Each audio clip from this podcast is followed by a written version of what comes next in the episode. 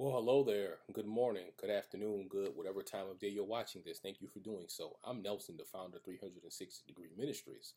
The love of Christ must come full circle. And after taking a little bit of time off to kind of recoup for the holidays, well, I'm back. Hi, missed y'all. Let me hopefully not be the first person to wish you a happy 2020. May you brought it, have brought it in with your loved ones, doing what you wanted to do uh, because we are all charged to live life abundantly. So, speaking of living life abundantly, one of the fundamental things is is in living life abundantly is taking dominion. We can't live life abundantly unless we take dominion. I know it's been a while, so let's talk about what taking dominion looks like. So, def- so taking dominion is when we consciously and constantly shift our mindset to the will of God. Both was laid out in that scripture and the specific instructions that God has given us. Let me say it again. When we take dominion, we consciously and constantly shift our thoughts toward God's will as laid out in the scriptures, as well as his specific instructions to us. So, so far we've we've done the introduction, we did dominion in our prayer. We did dominion in internal perspective, and we did uh, dominion kind of with the culture. So, I mean, with prayer, we made sure that we had the appropriate kinds of prayer and the thought processes, and make sure that lined up with God will, God's will.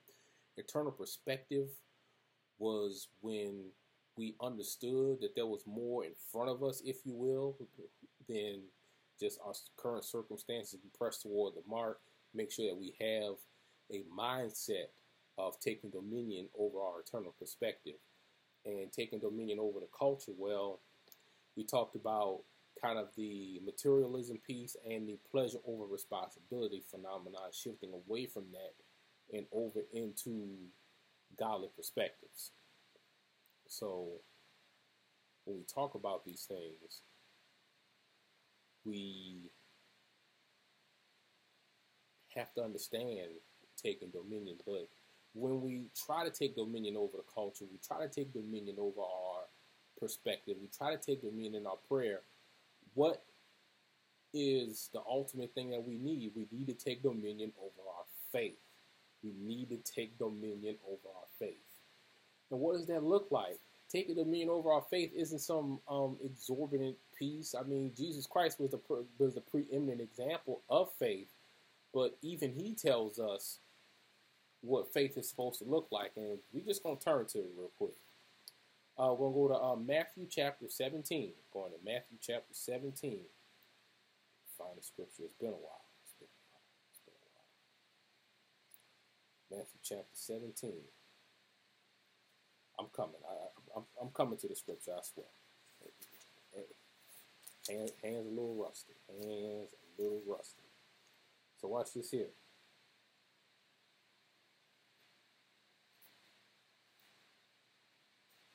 We'll start with uh, verse 14, and that scripture is as follows. And when they came to the crowd, a man came up to him and kneeling before him said, Lord, have mercy on my son, for he is an epileptic and suffers terribly. For often he falls into the fire, often into the water. And I brought him to your disciples, and they could not heal him. And Jesus answered, O faithless and twisted generation, how long am I to be with you? How long am I to bear with you? Bring him here to me. And Jesus rebuked the demon, and it came out of him, and the boy was healed instantly.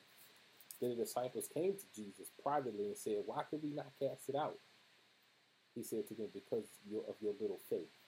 For truly, I say to you, if you have faith like a like a grain of a mustard, like a grain of mustard seed, you will say to this mountain, Move from here to there, and it will be it will move, and nothing will be impossible for you.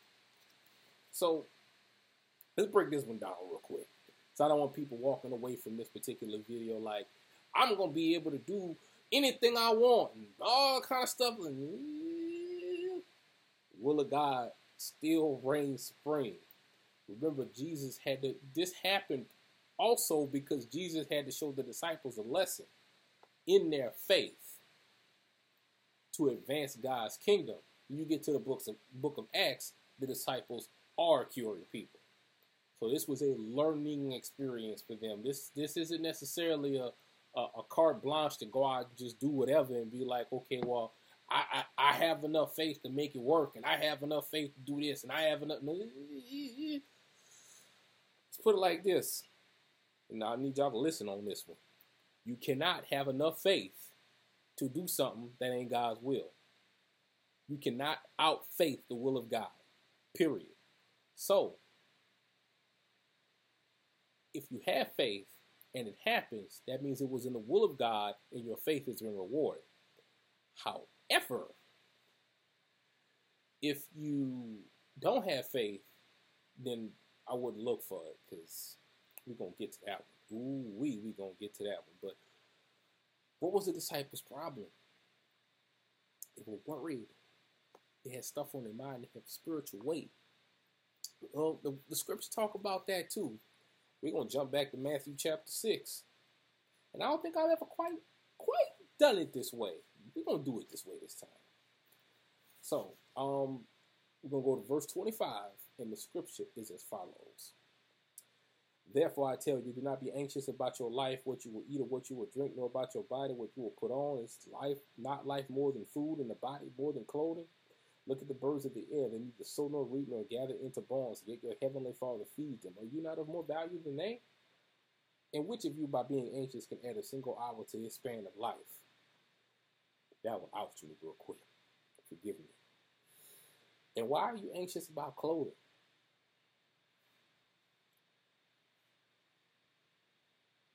Consider the lilies of the field, how they grow. They neither toil nor spin. Yet I tell you, even Solomon in all his glory was not arrayed like one of these. But if God so clothes the grass of the field, which today is alive, tomorrow thrown into the oven, will he not much more clothe you, O you of little faith? Therefore do not be anxious, saying, What shall we eat? Or what shall we drink? Or what shall we wear? For the Gentiles know Gentiles seek after these things, your heavenly Father knows that you need them all. But seek first the kingdom of God and his righteousness, and all these things will be added to you. See how we kind of connected those? Forgive me real quick.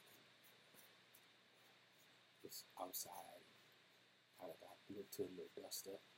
You know, silly, you know. We met me, y'all know how I do. Y'all know how I do. Anyway, anyway. But you see how we connected the Matthew 17 piece to the Matthew 6 piece? His disciples were there but they, they still struggle to grow into their full measure. How much, much more so will it be with us who weren't directly physically walking with Jesus? Ooh, great Googling movement. So, what does it say? Seek ye first the kingdom of God. That's Matthew 6 33, right? Seek ye first the kingdom of God and his righteousness. How do we seek? You can't seek the kingdom of God sitting on your behind. You can't seek the kingdom of God just just just sitting around hoping for something to happen. You can't sit around and do stuff like that's not how it works. It's just no, no, don't don't do it that way. Don't do it that way. Let me show you. Let me show you what's going on with that. We're gonna go to James chapter two, and we're gonna do we're gonna do we're gonna do a little reading here. We're gonna do a little reading here. Ooh boy, I miss y'all. I miss y'all. So don't mind me. Just just don't mind me.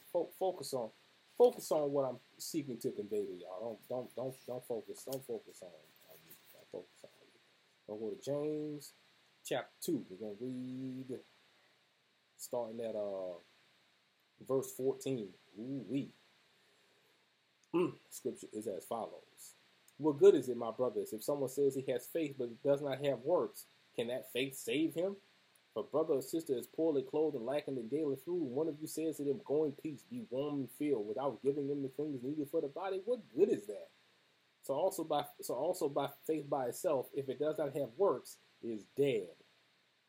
But someone will say, You have faith and I have works. Show me your faith apart from your works, and I will show you my faith by my works. You believe that God is one. You do well. Even the demons believe and shudder.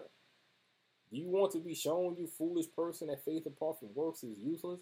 Was not Abram my father justified by works when he went up, when he offered his son uh, Isaac on the altar? You see that faith was active along with his works, and his faith was completed by his works.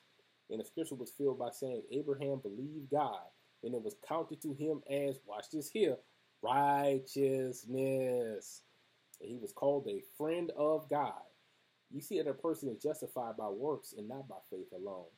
And by the same way, was not not also Rahab the prostitute justified by works when she received the messages and sent them out by another day, another way? For a, the, as the body apart from the spirit is dead, so also faith apart from works is dead. We can't take dominion over our faith by simply believing. That belief has to be put in action. I know faith is by Merriam Webster, whoever you want to call it, is a noun. But I would charge you on this day that if you want to take, if we, want to take dominion over our faith, we got to make faith a verb. Make it a synonym for work. Because we can't take dominion in our faith unless we go to work. And next week, we're going to talk about what that work looks like over time spiritual growth, taking dominion over our spiritual growth.